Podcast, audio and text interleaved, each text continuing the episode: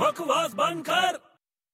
ਉਹ ਯਾਰ ਵੱਡੇ ਕੀ ਕਰ ਰਹੇ ਹੈ ਓ ਯਾਰ ਤੂੰ ਮੈਨੂੰ ਪਰੇਸ਼ਾਨ ਨਾ ਕਰ ਮੈਂ ਪਹਿਲਾਂ ਹੀ ਬਹੁਤ ਪਰੇਸ਼ਾਨ ਆ ਲਿਆ ਤੇਰੀ ਕੋਈ ਹੈਲਪ ਕਰਦਾ ਮੈਂ ਉਹ ਚਿੱਠੀ ਲਿਖਣ ਦੇ ਯਾਰ ਮੈਨੂੰ ਪਲੀਜ਼ ਉਹ ਲੈਟਰ ਕਿਨੂੰ ਗਰਲਫ੍ਰੈਂਡ ਨੂੰ ਉਹ ਗਰਲਫ੍ਰੈਂਡ ਨੂੰ ਨਹੀਂ ਯਾਰ ਬੌਸ ਨੂੰ ਚਿੱਠੀ ਲਿਖ ਰਿਹਾ ਅੱਛਾ ਆਪਣੇ ਬੌਸ ਨੂੰ ਲੈਟਰ ਲਿਖਦੇ ਹੈ ਉਹ ਯਾਰ ਛੁੱਟੀ ਵਾਸਤੇ ਐਪਲੀਕੇਸ਼ਨ ਲਿਖ ਰਿਹਾ ਯਾਰ ਲੈ ਦਿਖਾ ਉਹ ਲੈਟਰ ਦਿਖਾ ਜਰਾ ਤੂੰ ਚੈੱਕ ਕਰੇਗਾ ਮੈਂ ਵੀ ਦੇਖ ਰਿਹਾ ਮੈਂ ਵੀ ਕੁਝ ਸਿੱਖ ਲਵਾਂ ਨਾ ਕੀ ਲਿਖਿਆ ਹੈ ਤੂੰ ਅੱਛਾ ਪੜ ਮਰ ਅਮ, ਅ, ਤੇਰਾ ਬੌਸ ਜਾਨਵਰ ਹੈ ਕੀ ਕੀ ਤੇਰਾ ਬੌਸ ਕੋਈ ਜਾਨਵਰ ਹੈ ਉਹ ਕੀ ਪਾਗਲ ਹੋ ਗਿਆ ਓਏ ਉਹ ਨਹੀਂ ਨਹੀਂ ਤੂੰ ਲਿਖਿਆ ਹੈ ਤਾਂ ਮੈਂ ਪੁੱਛ ਰਿਹਾ ਤੈਨੂੰ ਓਏ ਮੈਂ ਕੀ ਜਾਨਵਰ ਲਿਖਿਆ ਇਹਦੇ ਉਹ ਚ ਨਹੀਂ ਜਾਨਵਰ ਨਹੀਂ ਲਿਖਿਆ ਤੂੰ ਪਰ ਇਧਰ ਲਿਖਿਆ ਹੈ ਨਾ ਤੂੰ ਤਾਂ ਮੈਂ ਪੁੱਛ ਰਿਹਾ ਵੀ ਜਾਨਵਰ ਹੈ ਉਹ ਓ ਯਾਰ ਮੇਰਾ ਬੌਸ ਜਾਨਵਰ ਨਹੀਂਗਾ ਯਾਰ ਮੈਂ ਕਿਉਂ ਉਹਨੂੰ ਜਾਨਵਰ ਕਹਾਂਗਾ ਪਰ ਤੂੰ ਇੱਥੇ ਲਿਖਿਆ ਹੈ ਨਾ ਜਾਨਵਰ ਓ ਯਾਰ ਮੈਂ ਕਿੱਥੇ ਲਿਖਿਆ ਜਾਨਵਰ ਉਹ ਪਾਗਲ ਤੂੰ ਹੀ ਤਾਂ ਲਿਖਿਆ ਡਿਅਰ ਸਾਰੇ